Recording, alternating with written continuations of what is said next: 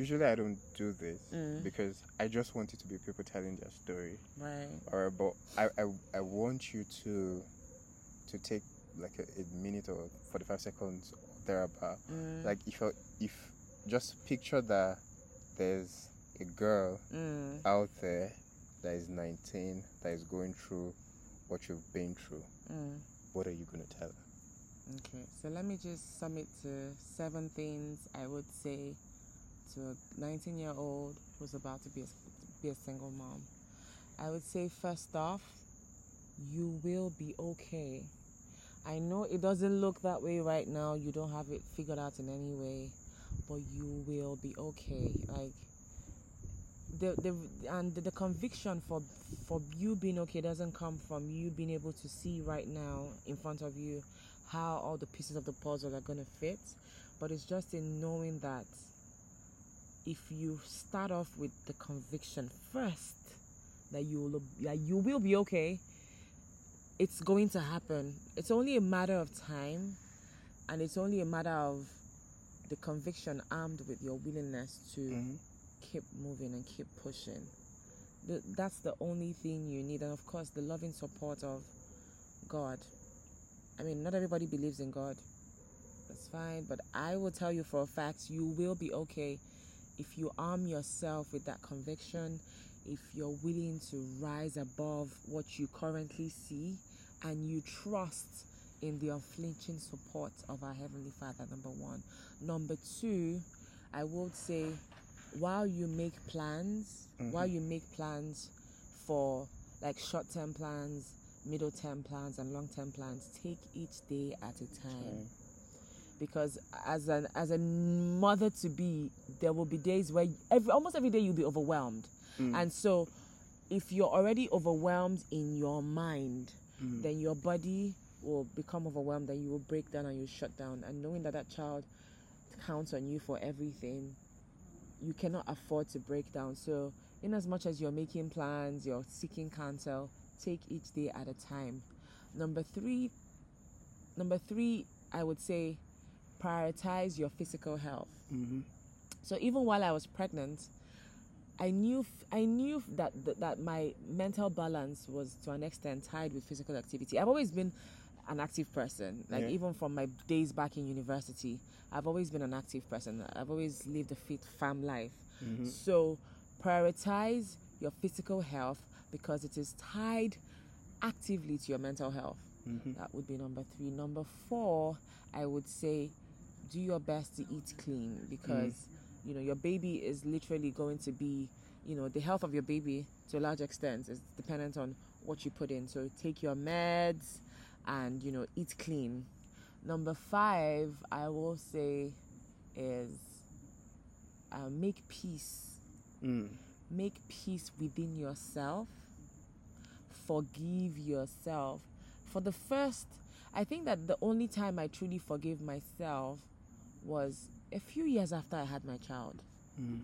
and so for the first from the time from pregnancy up until the, the, my child being three years i walked about and around with resentment for my child's father resentment for family resentment for myself for saying chika how could you do this like Yeah. how could you sin in the worst way like how could you like you know Yeah. like so many times I, I would I looked at myself as being literally like I would have those moments. I know I tried, I tried to push it to the recess of my mind but I would look at myself as really scummy dross where I'm like you know? Yeah. and that trust me gets in the way of you achieving the things you're supposed to achieve. I learned this from a woman a, a very elderly woman who just saw me someday and said you have a bright light inside of you but you need to let go Mm. you need to let go of bile, resentment, hate, and guilt. Mm. This woman didn't know me. She literally just saw me passing. And she stopped me and said, You have a bright light inside of you, but you need to let go. And she mentioned these four things. And I was looking at her, I'm like, I didn't understand what she was talking about. And that was it.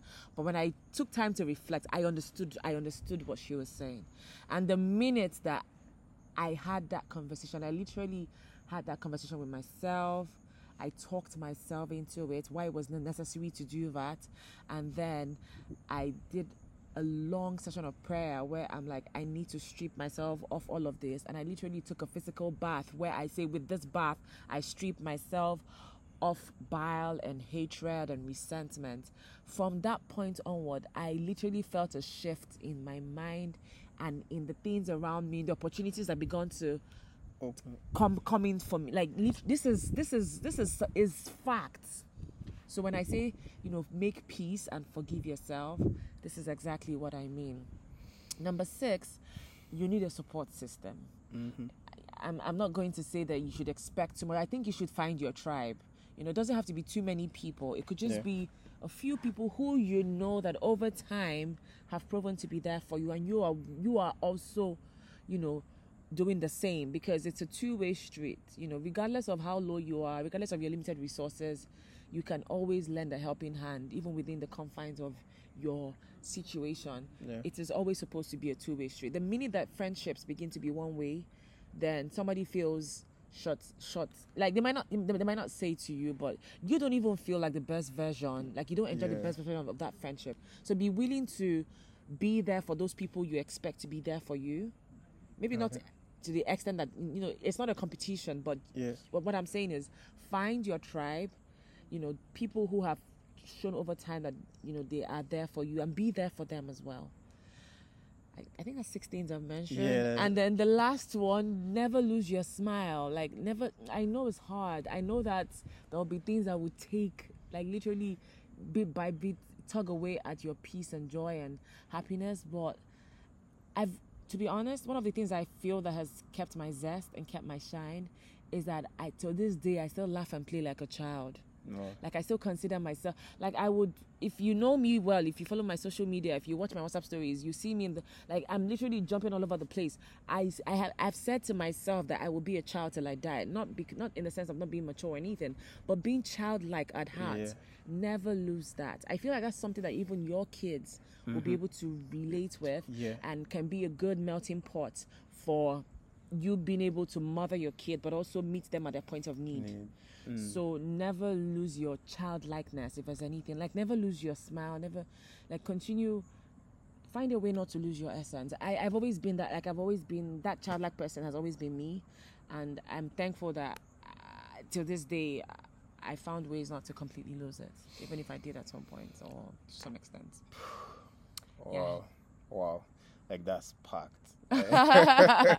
right. It's Bruno, you're going to inspire me to write this my book. This Yeah. book that I have always talked about, and beyond all of beyond this, there's so much more. You know, people have stories. I'm sure if we had to sit down with you, your story might not be similar to mine, but you have tons of intriguing stories. People have stories, most and there- there- there's a reasons why story matters. Stories matter. mm-hmm. Stories matter because they take you into a world that you may or may not have been into into yeah. You know, and just show you the beauty of the human spirit, Mm-hmm. shows you the dark part of you know, it just gives you a full 360 Yeah. So of I, I, I, I totally get it, and I, I haven't done a lot of podcasts so far, yeah.